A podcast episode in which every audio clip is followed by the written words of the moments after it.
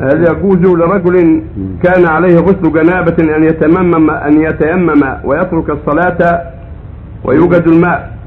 هل يجوز لرجل كانت عليه ك... ك... لرجل عليه غسل جنابة.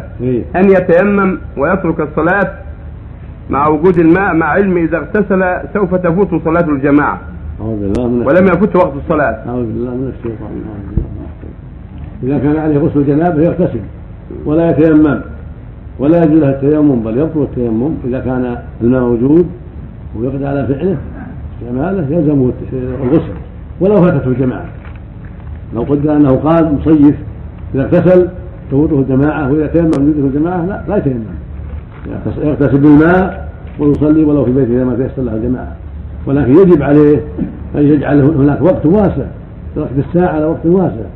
أو يقول اللي يوقظونه يوقظونه قبل الفجر حتى يتمكن من الغسل والصلاة مع الجماعة لا يتساهل. والناس الحمد لله عندهم ساعات الآن تيسرت الساعات. يركزها على الوقت المناسب حتى يقوم في وقت مفكر ويغتسل على هدوء ويصلي ما كتب الله له ثم يتوجه لصلاة الجماعة. هذا الواجب عليه. نسأل الله السلامة.